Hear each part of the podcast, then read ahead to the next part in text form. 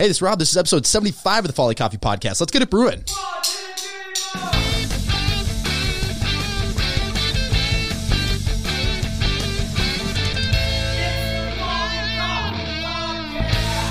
All right, back in studio, we have certified Q grader, head roaster of Folly Coffee. He may be 27, but he's number one in our hearts. Folly Jeff Mooney. Welcome back. You want to get that mic way closer to your face. Great to be back, Rob. There we go. So it is, what day is it today? January 12th, I believe. So today is January 12th and we have been meeting for at least a few weeks to record all of our plans for 2021. Um, and I say plans in a very tentative sense because we had plans for 2020, and those all went out uh, the door March 16th. But uh, as of yesterday, things are half open again. It's looking like things are trending positively in terms of vaccinations coming out, things hopefully normalizing a little bit. And the plans we're making are kind of COVID proof. Like they're like they're plans that even if things were to remain the same or go back to how they were, I think we should be okay. And so we're just going to go month by month, talking mostly about the coffee program and what we're going to be doing from a coffee standpoint differently than years past with things that I'm really, really excited about. So, obviously, the big move for January was the launch of Folly Coffee Hot Sauce. And my joke about that has been like like I still see it on the shelf and I'm like this is fake. Like this is totally made up. Like reality is a simulation. Everything's fake. So society is just a, uh, a, a fragile shell and everything and it just has happened so smoothly that I'm highly skeptical, but I'm hoping that's because of the work we've done with Folly in the past. But we have something launching. This will be, I'm, I'm going to get this episode out before the launch of your project that you put into the works. And so this will be kind of the first big exciting coffee thing we've done in 2021. So why don't you explain what will be launching January 25th in what started as like kind of this convo uh, like conversation where we actually were like in total disagreement about doing something like that and then by the end of it we're like, "Oh, this is going to be a really badass project." Yeah. Um, so we've got a pretty cool project called uh, it's called Minnesota Roasted, and what this is is a roasting collaboration between us and a bunch of other local roasters. Um, so essentially, what we're doing is we're all um, sourcing the same green coffee, and we're all going to put our own unique roast on it. Uh, we're going to offer that up to our own customer bases and sell those out to different people. I'm definitely going to buy a single bag of everyone's coffee just so I can taste and compare on all of them. Um, so this is like a fun way for roasters to kind of like try each other's roasting styles out because um, we picked a coffee with a lot of complexity to it. Each roast is definitely going to be unique and have a lot of, um, you know, different fruity and vibrant characters from each roaster. Um, but all of this kind of comes to a head in that we are taking the proceeds from this and we're donating it to the hospitality industry via um, the North Stands, which is an organization that supports both hospitality workers and also hospitality um, restaurant owners, specifically in the um, black and brown community. So, and that that was something that going back to our collaboration with Up, which was with CJ, who's now a Spyhouse, but that was something that in kind of the uh, conversations I've had after last year of as a small business, what can we do besides just post in solidarity and say we see you and we hear you. And the conclusion i came with multiple different people across different backgrounds was that just do what you can. Like whatever impact you can have just do that and do it consistently over time. And so that's kind of something I'm trying to stay cognizant of is hey, let's just let's not be totally like in your face about it that hey, we're we're with you, we see you and just do these kind of like showy things to show, but hey, let's just like at least a couple times a year put some real effort into a uh, whether it's just us or collaborative effort to give back to the community. And so that was kind of the, the, the aspect of it that I loved, but the way you approached me with it where I got like super uneasy is, is you were like I think it'd be really cool to partner up with another roaster and release like a little combo box where we each roast the same coffee and you release a bag of the same coffee side by side. And I'm like, oh, all right. So here's where our difference is. So why don't you tell me your thoughts before I go into mine of you as a coffee nerd I go that's awesome but as so, so why don't you go through your thoughts in how that idea came to be? Um yeah, well, right now I'm trying to learn everything I can about roasting and what I really don't like about that process is that it's really hard to get a hold of information and uh, basically it's kind of like you're on an island trying to figure it out on your own. There's a few things here and there out there, but everyone has their own unique approach to it. And what I've seen in working at the roastery that I do, I get to roast with some people every now and again. And in those times when I'm roasting with somebody or collaborating on how to profile a coffee, that's when I'm learning the most. It's like no uh, no comparison to when I'm doing it on my own, taking weeks to like figure something out in the roast in the roasting sphere. Um, so I really wanted to just like put all ego aside and just say like, yeah, if if theirs is better, it's better. But I'm gonna try and do my best with it, and if theirs is better, then I'm gonna learn from that and and figure it out. Uh, I totally understand reservations about from the from the sales and marketing uh, from, side. From the business side of it, I go okay. I just, I just want to be friends with everybody. Trust me, I do too. And um, I, from the idealistic standpoint, that was like a really cool idea. But um, I like to overthink everything and go down rabbit holes of what is every potential scenario of how this could turn out and how could it potentially blow up in our face, which uh, I, have said in the past is uh, sometimes a great thing for business, but can also be a terrible thing in my own personal life. But so I'm going, okay, so what are the different scenarios if we did a coffee launch of the same exact coffee with one other roaster? Well, okay, so you send them out in the same box if I'm a consumer that's just tasting both, my gut reaction is just to go, I like this one better, this one's worse. Therefore, this roaster is better and this one is worse. And people might think, well, you'd want Folly to be better out of those two. And I go, actually, that would could be a bad thing because if it is like universally agreed that a coffee we roasted was better than the other one, then it might be like, oh my God, Folly was so confident that they were going to roast this coffee better than the other roaster that they picked that roaster intentionally with the idea of roasting it better than them.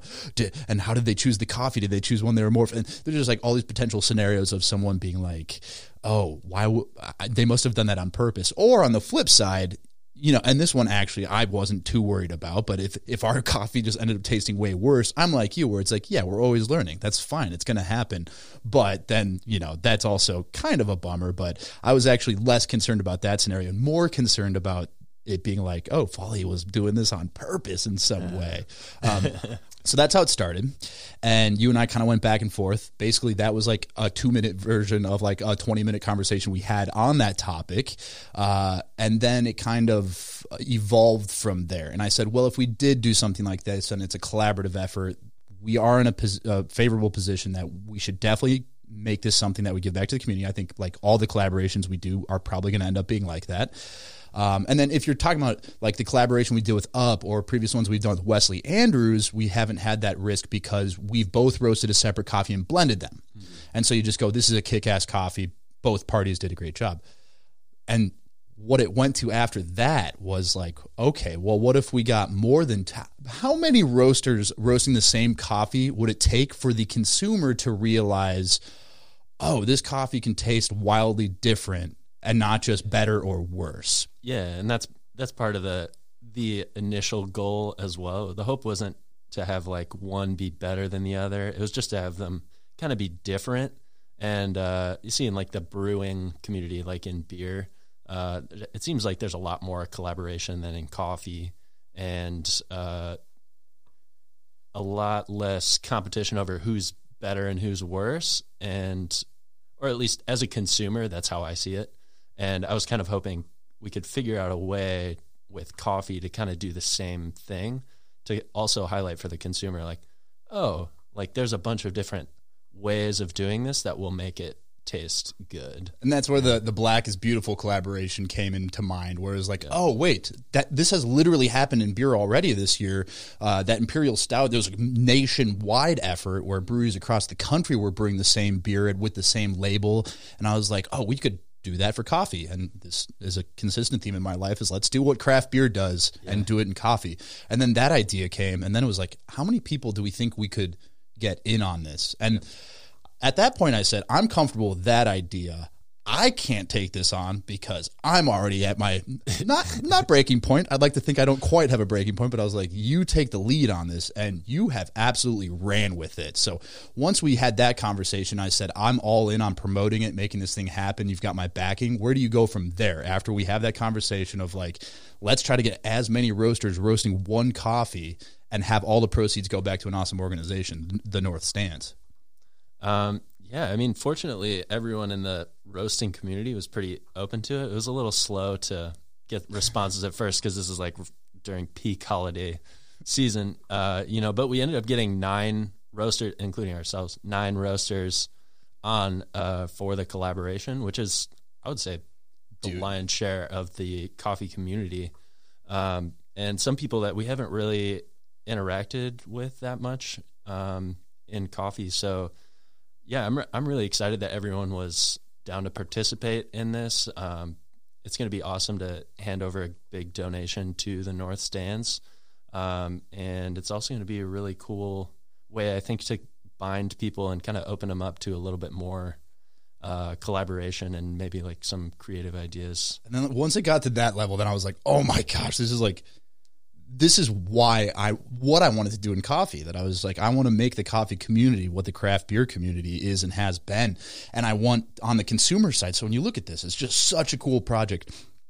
A, a, a really hardcore consumer you'd be spending a lot to get all, all nine coffees, but you have nine specialty coffee roasters roasting the same coffee. By the way, we should give Cafe Imports a big shout out for this one. Oh, totally. We reached out to them, and uh, I talked with CJ over at Spyhouse and talked with you, and was like, "What coffee should we do?" And we're like, "Definitely something with really high acidity, because that's probably the easiest component component to like play with. If you roast it darker, you can get it to be lessened. If you roast it lighter, you can bring it out more. So we're like something high altitude, high acidity, and then like Colombia, uh, Nariño is the region that came up. Is like this is a great region to. We've we've roasted coffee from them before.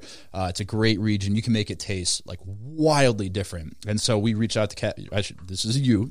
You reach. I say we all the time, but this is you. Reach out to Cafe Imports. Find a sample of a coffee. Go. We could play with this in a big way, and then they gave it to us like they put very little of their own margins, like basically just to cover costs, so that the ideas were giving 100% of profits to the North Stand. So with their help, we were able to uh, maximize the profits from the end sale. So uh, January 25th, this will get announced. I'm like super proud of what you've done. Like I got the chills when you sent me back the final list because I was like, holy smokes. and so the it's uh, all the labels will look the same, and then like this is kind of on me. I did not think fully through about how to get the roasters on there. Hopefully, everybody has stickers they can throw on the bag, but they'll be selling directly to their consumers, uh, and you'll have an opportunity to buy it from all these different roasters um, online at their shops, at retail locations, and everybody committed to a full bag of it. Um, and then once each person goes through their bag, the, the, the collaboration's done. Um, and so it, it's pretty cool because for some roasters, that's a huge commitment. Um, you know, that's on the higher end of a single coffee for us to sell online. Uh, and then we were able to co-opt that order. And Cafe Imports, Jessica over there has been really helpful in in uh, getting that going. So that's that's coming up in just a couple weeks here. Which I had a minor panic attack today because I was like, oh my gosh, there's a lot to do for this, but like totally worth the effort, and we're gonna have some real impact here, and I'm really excited about that. Yeah, yeah, I hope so, and maybe it can be a regular thing. Hopefully, we can shift it away from uh, you know pandemic aid in the future, and uh, just kind of like refocus it towards um, you know something else. Hopefully, the pandemic goes away. Yeah, and it was it, it was an interesting. yeah, hopefully, um, but but it's it was a great time to do it because January uh, is typically a very slow time for roasters, and so we, there's a lot of things that we evaluated and like how to approach this without you know taking away potential sales from roasters focusing on their own coffees, um, and so that is the first big project of 2021, and the the funny thing is, as I was preparing for this episode in my head, I was like, oh, how are we gonna, you know, we gotta fill out a full episode. And I was like, oh shit, we have scheduled a lot for this year. So already I was like, oh, and then we've got the virtual coffee tasting, and I was like, probably not because we'll be promoting uh, the uh, Minnesota roasted for at least three weeks, but at some point we will have a virtual coffee tasting. We have everything we need to do it. That one's super tabled. But the next holiday that we're going to be focusing on, and so I will preface this is you and I had a conversation about like the coffees we're roasting and well actually I want to hop back real quick. How are you going to approach this Colombia Nariño in the roast profile. Does it come to your mind as a roaster that you're like nine other people are roasting this? I'm going to do this differently, or how are you approaching this coffee as you're sample roasting it and as you're deciding how the final profile should go out to the public? Hmm. You know, I I just have to get my hands on it and uh, put it in the one kilo roaster and just try out a bunch of different different things and really kind of see how far I can push it in all directions uh, to kind of see what's in there. And then I really want to get familiar with it that way so I can decide, okay, I feel like this is the folly expression of this coffee. Um, I did two just regular sample roasts of it, two or three different ones, and they all came out pretty different. So I think it will take quite a bit of time to really dial in the pieces of it and really like figure out all the corners of flavor that this thing has. With a coffee like this, where you could roast it just after first crack, and uh, obviously a bunch of different approaches during development, but bring out a really bright citrusy acidity and have it be like a punch in the face versus letting it develop more and becoming more balanced, or going past that point and just having it be like more caramely, more chocolatey.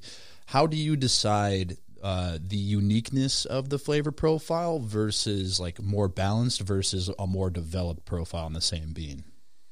Um, I think ultimately what guides my decision on where a coffee ends up uh, and what the flavors end up being is wanting. I, I want this in all the coffees that I drink, so I want to make coffees like this. I want I want cups of coffee that you want to drink like three or four cups of. I don't want uh, you know, it's it's nice to have that punch in the face of acidity every once in a while and have those really crisp, bright, intense flavors. Uh, but if your mouth is totally tired out by the end of that coffee, you're probably not gonna uh, go back for it again and again and again and again. It's gonna be like a unique thing that's kind of like one off.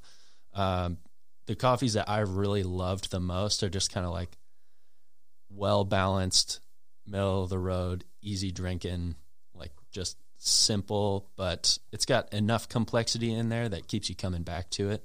So I think when where I will end up with this coffee, uh, since it does have so much acidity and some fruity notes to it, um, it's going to caramelize really well as as well. So I'm going to probably push it a little bit deeper than when I think uh, other roasters might let it out of the roaster. And that's an interesting way to put it is the folly expression of this coffee. And that's why I'm excited about this project is we're going to taste every single one of those coffees and I hopefully it'll be interesting to see if like the end coffee drinker, if you see people going out and buying multiple bags of this from different roasters, or if everybody's like, that's my favorite roaster, I want to support this cause and buy the one from them, or how that might work. But uh, hopefully, part of the message that comes across here is that it's like there's no better or worse way to roast a coffee. And this is the perfect coffee to show that. That's like there's so many different ways to approach the same coffee. Mm-hmm.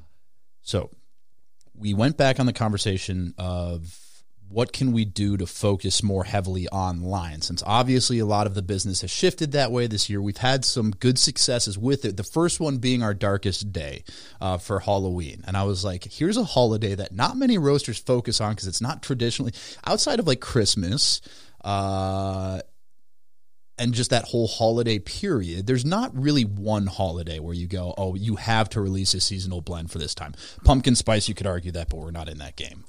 so we're like, instead of pumpkin spice, let's do something really badass and cool. And it like it really popped. Uh, and we saw really good online sales, and I go, oh, there's something to focusing on holidays that aren't coffee holidays. And so we're like, well, what are the other holidays that no other roaster does releases for. I go, well, one of my own personal favorite holidays, but mainly due to my just like pure obsession with like Ireland and Irish culture. I was like, St. Patrick's Day would be badass. And so we're just like, we're, we're doing that. And then 4th of July, we're doing that. And I was like, you decide what coffees you want to do. See you later. And so we're just like, oh, it'd be cool to do. Uh, so when I go to you and go, hey, let's do a St. Patrick's Day coffee, what's your initial thought on what we should do? Because you're, I remember you're like, okay, like what do you want in that coffee? I'm like, I don't.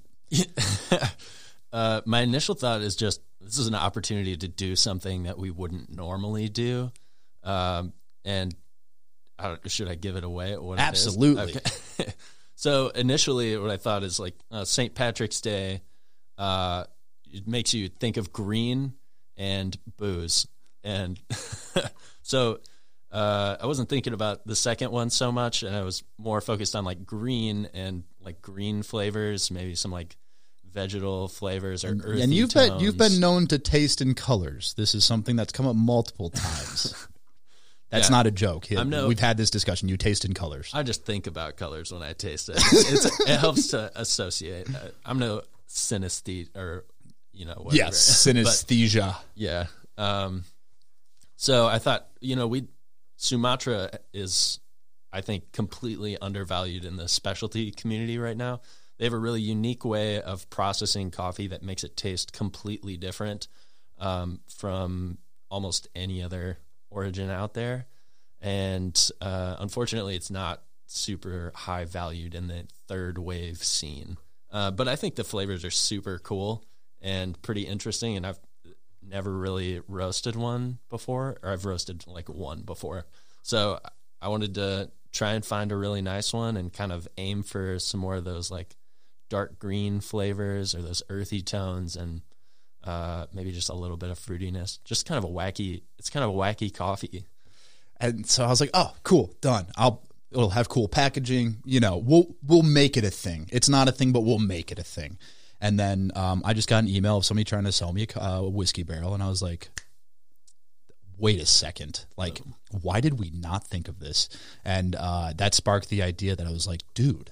Like, how did we not think of doing a whiskey aged coffee for St. Pat? Irish coffee is literally a thing. And then that popped off. And then I was like, wait a second. Justin Sutherland literally just did a whiskey with Tattersall. And so I texted him and he was like, oh, yeah, I, I could connect you. And he connected. And, you know, kind of, it's, it reminded me of like our empty bags of, uh, you know, that the coffees come in the burlap sacks. To us, it's like, what do you do? Like, let's just re- we recycle them. There, there's so many of them. It's, we can't. It's like you can't even give them away. There's so many. They feel kind of the same way about barrels. I think not to the same extreme because they've been aging for four plus years and it's not quite as a high quantity. But I reached out. And I was like, yeah, it's fine. Just come by, pick one up. Uh, I should say John uh, John Kreidler over at Tattersall, uh, owner over there at Tattersall. Uh, he's like, yeah, just swing by, come pick up a barrel, and we're. I was like, oh, uh, okay. So we just picked up the barrel for that, and so we haven't officially decided how we're like the packaging and how we're going to launch it. And I kind of got to decide the next couple weeks here, but I'm hoping to do an unaged portion and an aged portion and have those be side by side. And then Brandon over at uh, shout out Brandon Martin over at Filterra Cold Brewed Coffees, obviously very closely associated with them, seeing as how I started that business with him. he is going to cold brew it, and we're debating about bottling or canning it or how we're going to do that, so that we're going to have unaged version of the Sumatra, whiskey aged Sumatra, and a, a option to if you're in the Twin Cities get local delivered or local pickup whiskey barrel cold brew. And then John also said they'd love to have it be packaged up with whiskey in some way. And I was like, Whoa. that Yeah. is a St. Patrick's Day release. And um, I know we've had the discussions of it, is it challenging as a roaster to be limited to our four options? Obviously, they rotate each throughout the year, but you're pretty constrained to a certain price point so that we can reasonably sell it at like at retail and still be a profitable business and keep the doors open. Is that challenging, or do you feel restricted? by the price points or what we have to kind of keep within our window of purchasing? Uh, you know, sometimes I wish I could buy like super expensive coffees, but you know, I think it's I think that this way having some limitations on it really causes me to focus a lot more on what's available in coffee and then focusing on uh really bringing out the best pieces of that and manipulating a roast to a point where I'm trying to hide certain notes or bring out um, better the better notes of it. Uh, you know, the coffees that the price points that we have are st- they can still achieve great coffees, Yeah. obviously. And uh, there's so much coffee out there that I hardly think I'll ever get to the bottom of it or f- like feeling bored about roasting any of it. Um, yeah, I think I kind of like those parameters right now because then I have to be like creative within that box. And um, I feel like that's a really good way to learn and really sharpen some skills. Yeah, it's like wh- when there's fewer variables that change. With so if you're limited to this kind of level and price point, that variable is never going to change, and so there's never going to be a coffee that comes along and you go, "Oh, this is just a much better coffee," uh, uh, versus like, "Hey, I'm roasting this same Danilo Barbosa for nine months out of Brazil and like really dialing in that coffee where you're like, yeah, it's okay. And I'm like, this has gotten so, so good. Yeah. Uh, yeah, I kind of like that actually. yeah. And I then, mean, it would be. Um, I like that there's a lens that I can kind of put on that coffee. Um, I feel like that affords a lot more personality or something. Um, if the coffee itself is just really fantastic and amazing, I love drinking those coffees. But you know, if you drop it out of the roaster and almost anything you do to it, it it's just going to taste amazing. then I feel like there's less to really work for there. You know. It's an interesting way to look at it. But that that was part of the discussion in this kind of more limited seasonal release program is like, okay, this is an opportunity to at least a couple times a year like snag a coffee and just go, hey, price point, let's not worry about it. Let's just do the coolest stuff that we can do. And the reason I bring that up because so if that's launching in March, that'll bring us to the end of March and then April, May, June. Then the next holiday, I, I just basically picked my favorite holidays. I was like Fourth of July. Was, what a great American holiday. And specialty coffee roasters, stay away from it because it's just like, it's obviously not a coffee holiday. Like, people don't go, oh, okay. But I'm like, hey, everyone's like going somewhere. They need coffee to serve for people. Why not have a special occasion coffee for such a great weekend? And then selfishly, I'm like the videos and content we can cre- to cre- create to promote it and the packaging and everything we could do to it is like, I'm I'm excited to uh, go uh, beyond what we've done and just be absolutely ridiculous in the marketing for it. But again, I come, come to you and go Fourth of July coffee. Had have you had you even started thinking about it yet at this point? No, no, I'm, and I'm still in the in the beginning stages of thinking about it. Well, I had the thought while I was just driving because I was just thinking ahead of like, okay, what's all the stuff we will have to film in the next five, six months? Because I should probably start thinking this through so that I can actually plan it out. So it's not always last second like usual. Um, and I I just kind of hour long drive. I started daydreaming about Fourth of July coffee. How American could we make it? Like I just want this to just scream America and not because here's the here's the thing I've noticed is America not a great brand right now. not a lot of people proud in what's going on. So I want to do something that's like small business America, like the you know in a good way that's fun and like Yeah, and I go, well, how can we make it truly American? I go, well, there's really only one place in America. Uh, Now I know uh, there's California coffees now. Uh, Not really. Um, Ho- Hawaii is like the one place that consistently grows coffee. And so I texted you and I was like, what do you think about a Kona coffee? And what was your response? uh, probably that it's really expensive. So, yeah, you text me back the average price point per pound for the unroasted, and I was like, oh, so eight to ten times the cost of what we're doing now uh, would be the cost of a Kona coffee, and so the Kona coffees you see on the market currently that are on the shelf at grocery store for ten dollars. Jeff, how could this be? Uh, well, there are specific regulations out there of what you can and can't call Kona. But if you if you're seeing it on your grocery shelf, there probably is some in there, but it's probably an insanely low percentage. I don't know what that percentage is, but I'm pretty sure it's in the neighborhood of like one to three percent.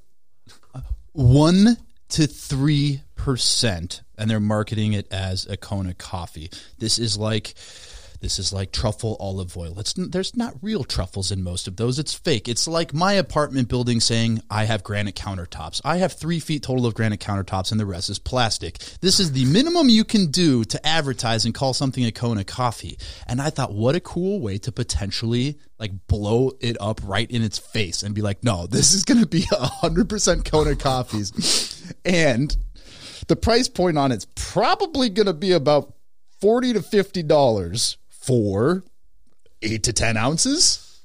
Yeah. yeah. Uh, this is another reason I like that box of price that I have to work in because if I if I mess up the coffee, it's not you know several hundred dollars down the drain. If you roast a 30 pound batch of that, yeah, you're looking at um, a significant portion. Uh, but that, and you, you kind of text me back with that, and I was like, what is more American than that? Just over the top deliciousness and like you don't see it out there. Like you see, like the Kona coffees that are out there are not Kona coffee. It's like if you sprinkled, I don't know, like a little bit of something on a dish and you're like that i don't even know how to put it. Like there's nothing like it out there where it's 1 to 3% of what it actually is and you can be like yep that's kona coffee. Yeah. Uh, i'm excited to see all uh, how you market this one. I'm excited to roast it. I think it's going to be great. I can't wait. It's going to be a fine line of like marketing america as like the land of excess in a way that's not like totally like um what's the word I'm looking for? Like blind or uh, that we're like aware that yeah. it's going to be a delicious coffee. And I am a, a, bit nervous that the videos could be interpreted in a certain way, but uh, tiptoeing around a lot of landmines. There's a lot of landmines, but what more like like you kind of got to do it during this time. Is uh, I know I probably lean more too much on like things should always be fun and funny, but I go, hey, like we're a coffee roaster and literally our name is folly. It's called a folly which means a sense of foolishness. So if there's an opportunity for fourth of july to come out with a, a like american coffee american coffee and just like make it awesome then why not? So that's kind of the that'll be the riskiest release of this year for sure in terms of just the fact that it's the financial risk of it is for sure the highest because if it doesn't sell then we're sitting with this coffee that we go okay now what do we do with this extremely expensive coffee and then after that, uh, kind kind of get back to uh, the back half of the year, which worked this year. And so I think we'll just replicate Darkest Day uh, with uh, some different cool branding and also um, uh, Folly La La La, which has just been a hit two years in a row. If it ain't broke, don't fix it. Now, that's kind of the coffee program this year. So uh, we're obviously going to maintain our four that we have. We're going to be doing these limited seasonal releases for. Uh, we've got the Minnesota roasted. We've got the St. Patrick's Day coffee, the Fourth of July coffee, Darkest Day, Folly Lala at the end of the year. One of our big plans for this year, or last year, I should say, 2020, was this will be the year that we start traveling and meeting farmers and learning more about the sources of our coffee so that we not only can know what everything that goes into it is, but also form a more direct connection with people we work with or that we know. And we have now booked a May trip, which again, um, everything hopefully uh, continues to progress as it does, and we will be able to take that trip in a uh, trip in a safe manner. Explain how this trip came to be because I think this is the coolest like story of how we are going to be going to Peru to go live on a farm for a week. Uh, yeah. I, so I met uh, my friend Daniel in my Q grading course out in Portland. Is that last year? Two years ago, almost. Base, yeah, late 2019. Yeah. Um, so we, I had a great time uh, going through that all those stressful tests together. And he is a farmer in Peru. He owns a his own farm, and then his grandma has a farm just down the road. Uh, he knows a bunch of other farmers, and he lives a few a few hours outside of Lima. So uh, he invited us to come down, come visit his farm, and stay with him and help him harvest uh, during the early part of his harvest season. So he'll show us um, all the processing that he does on his own farm and all the different uh, varieties he's growing, as well as what's going on in his grandma's farm. Uh, and I think he'll also take us around to other farms in the area and kind of just give us private tours of, um, you know, all of these farms. It's a pretty awesome uh, way to get a really intimate um, experience of going to and actually learning about a coffee farm. Uh, most of the time, when you go to Origin, you're probably going to go with an importer or a bunch of other um, companies, and you'll have a lot of people kind of milling about and getting a, a generalized tour over the farm about the farm. Uh, I should say I haven't done that, so this is me generalizing here. But um, we're actually just going to get to stay and hang out with Daniel, and he'll show us exactly what he does. He's a super smart guy. I can't wait to hear what he has to say about um, all of his plants and how he goes about processing and harvesting. Well, the, the last interesting component to that is that he's not currently exporting. Is that still correct? Yeah. Yep. He's not. Um, he does have some government funds, I believe, which kind of helps him out on the farm and helps him grow some specialty coffee um, and the variety the varieties that he is growing. But yeah, he's not exporting his own coffee. Uh, he did bring some to his Q course, and it's pretty awesome. And that was that was interesting because my gut reaction when you're like he doesn't export coffee, I was like, oh well, maybe we shouldn't go to that farm then. But I was like, wait, this is the perfect scenario for a first trip for us because like you said, again, I'm generalizing because I haven't been on the trips, but kind of the discussions I've had about what is the ideal first trip, you get the kind of like, well, we have educational trips where you're going just to learn. And I'm like, well, I could probably learn a lot more on one of these trips. Jeff probably will know everything they're saying. Uh, it'll be inter- in theory, you'll probably know what they're talking about. It might still be helpful to see it, but you know, with a group, you'll probably get some people the full knowledge range. And I, there's that experience which I've heard is like amazing to be there and do, but and then there's the buying trips where you're going. I'm like, well, we're probably not at a size where I'd feel like I'm almost wasting their time, uh, like that, that we wouldn't be able to buy enough coffee that it would warrant them to spend so much attention and time with us. And then uh, this opportunity came up, and I was like, what a perfect first trip because there's literally no pressure or like sh- what are they expecting out of us for being here? And we'll be able to get like a highly privatized tour from somebody you already know. And i was like by the way how badass is that that you're just like yeah let me text him real quick and see when it would work? And i'm like what yeah he said may works and i was like uh, oh and how long he's like however long you want. I was Oh, like, yeah. He's so friendly. I was like, oh, okay. So, yeah. So we booked that trip, and we'll uh, be taking that. Hopefully, again, um, that everything is at a point that we're, that travel is safe, basically, and we're able to do that. But it is booked, and um, that is something I'm really looking forward to because I've learned, especially in business, is that there's a lot of like you don't know what you don't know, and I think from multiple people I've heard is like trips to Origin. That's where you really like you're not truly a coffee roaster until you've done that because that is the final missing piece that I think we don't have and why I was placing such a high urgency of doing it in 2020 even though maybe financially it was ahead of when we should have done it uh, but it's like that's what we need to be able to truly appreciate everything that's going into it down to the last step and so that's kind of the last I think like big thing we have planned for 2021 and this is without to mention the hot sauce which is launched and going and is a part of the coffee. It really does have Folly coffee in it. It is like it's Folly coffee brewed by Brandon at Filterra, then co-packed over uh, with our co-packer and into the hot sauce as made by. And I was like, this is crazy, man. Like, yeah, yeah. I, get, I even just seeing it in my own fridge is you know an experience. That's pretty. It's so cool. and how has it been on your side? I know we've had just discussions on the side, but how has it been kind of dealing with uh, all of 2020 going into 2021? Has it affected how you've operated on a weekly basis too much? Uh, I'm gonna It- say definitely. Just in just in business, just Oh, just in the four wall, you know, the walls of the roasting facility, because obviously it's affected everything else. Yeah. Uh, you know, it's really hard to articulate how it's changed things because so much changed for us and me and my role in 2020 that, uh, you know, I, started roasting. I started taking over a lot more at the roasting facility. Um, so you know, there was so much new stuff going on with my job in general that the pandemic kind of, I would say, to a lesser extent, uh, didn't affect. It was like a component.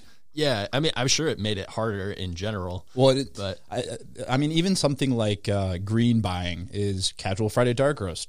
It's our number one wholesale coffee. Like hundreds of pounds going, hundreds of pounds of that going out on like a weekly to biweekly basis, and all of a sudden it's like, oh, those are all closed, and you're like, oh, Yeah, that's true. Definitely predicting what our sales are going to be and then buying off of that has been tough. Uh, and then I come and I'm like, we're the number one new release on Amazon. And you're like, oh, and then you buy. then you buy for that, and then I'm like, "Hey, we got deactivated on Amazon for how long? I don't know." right. Yeah, those those like massive swings in volume. I mean, we're we're growing, but we're still at the point where like when we take on a new channel or something, that's a significant business shift. Yeah. and it's uh, stuff I have to react to uh, for sure. Um, especially with pre-printed bags and four different varieties and an additional two or three wholesale varieties then i'm like hey this is gonna be our biggest channel. And it was for like a month at the amazon channel. And then all of a sudden that just disappeared because i had a gmail and a person and a business email on two different accounts. And that's been ongoing for four months and we'll figure out about that next week. Yeah, in which case i'll go back to you and be like it's back on! Yeah, full throttle again. yeah, and then and then uh, well how many bags do we need for that i don't know Yep, we're just gonna buy so many bags. We're never gonna run out of bags again. Which, as a business owner, there is nothing I love more than having a ton of money tied up in inventory. Oh yeah. I, I was thinking about. It. I'm probably going to do a separate episode on cash flow, cash flow versus profitability because that is a weird lesson to learn. Where you're like, how is it that we're growing and everything we sell has the margin we require, but we have no money right now?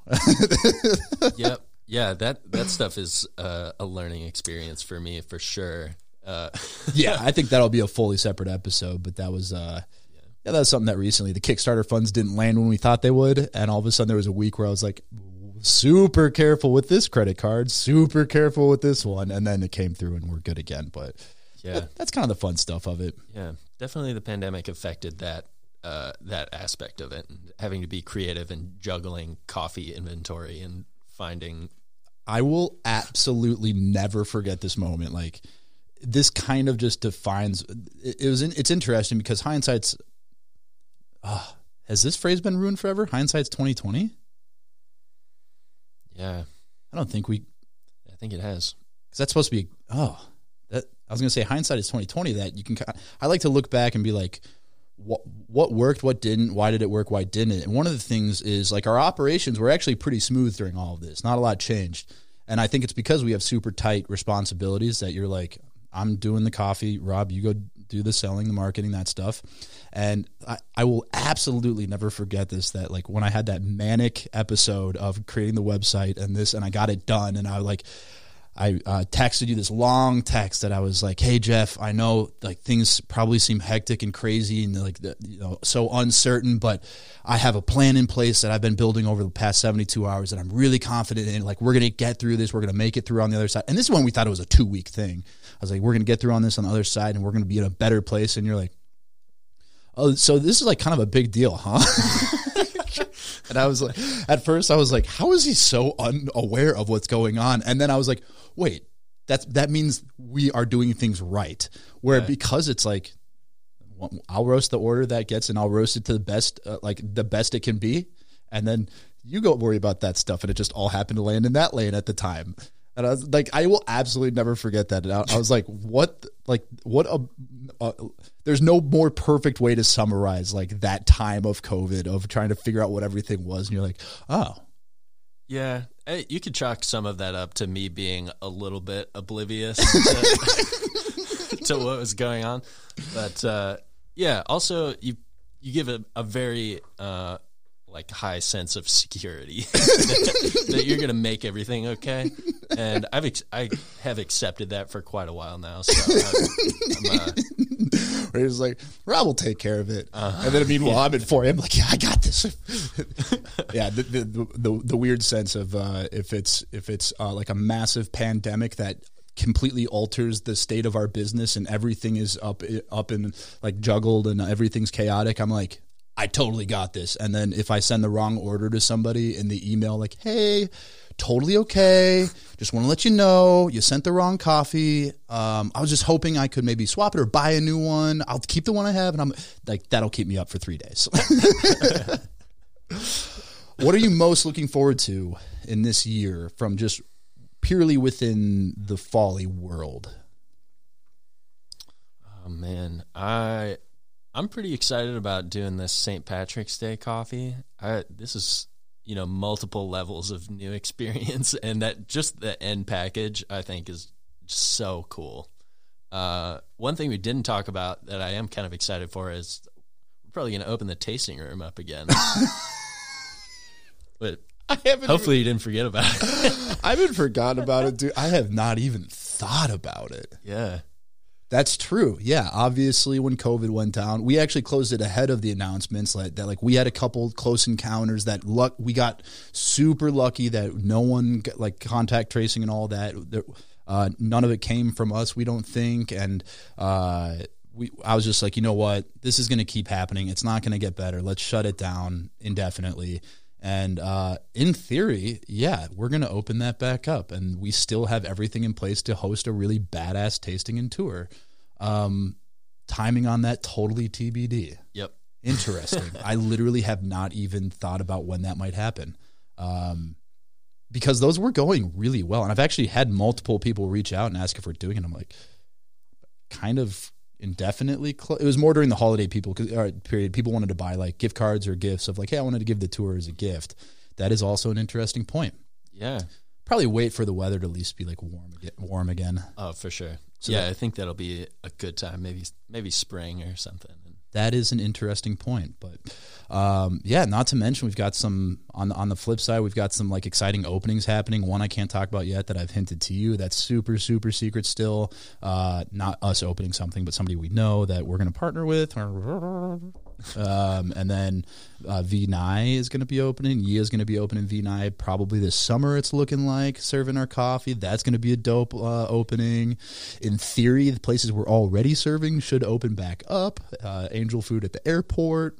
Downtown, we don't know, but uh, in theory, those should open back up. And um, yeah, it's an interesting um, like range of emotions I have on the sales side because it's like, in theory, these should happen, but things have been so open and closed and open and closed that this round of the 50% open, I was like, oh, that's nice.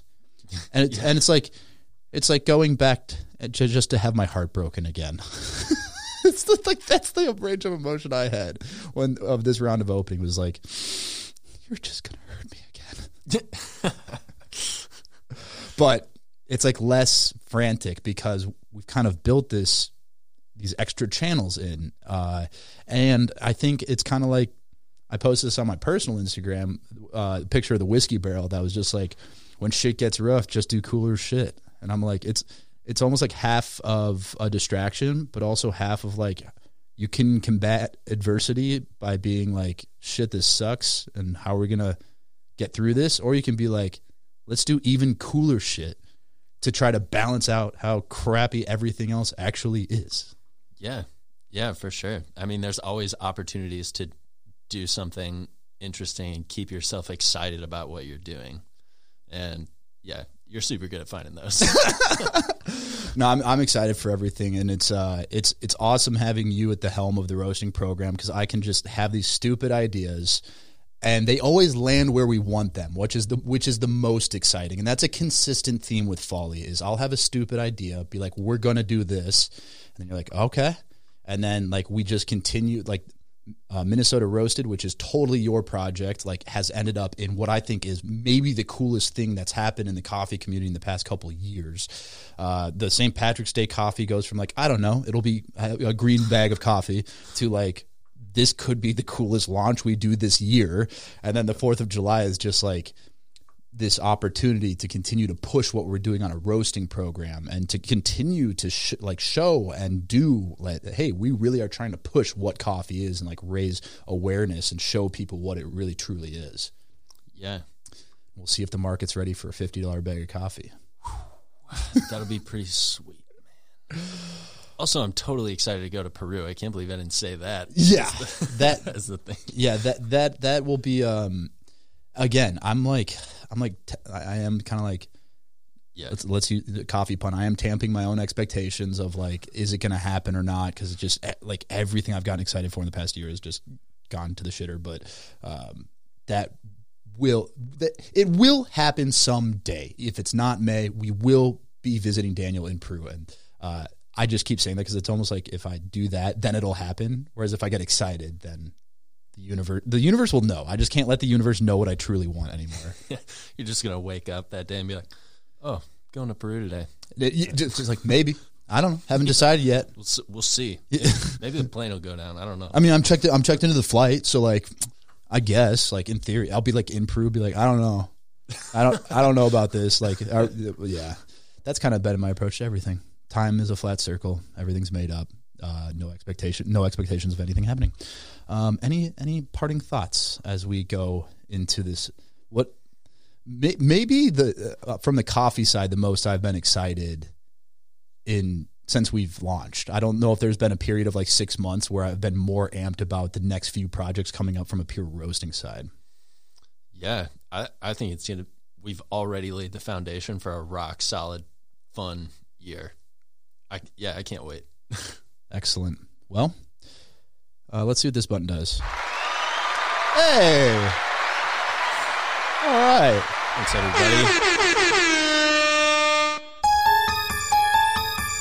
I can't end on that one. Yeah, All right. And I'll end it like I do every other episode and say, have a nice day.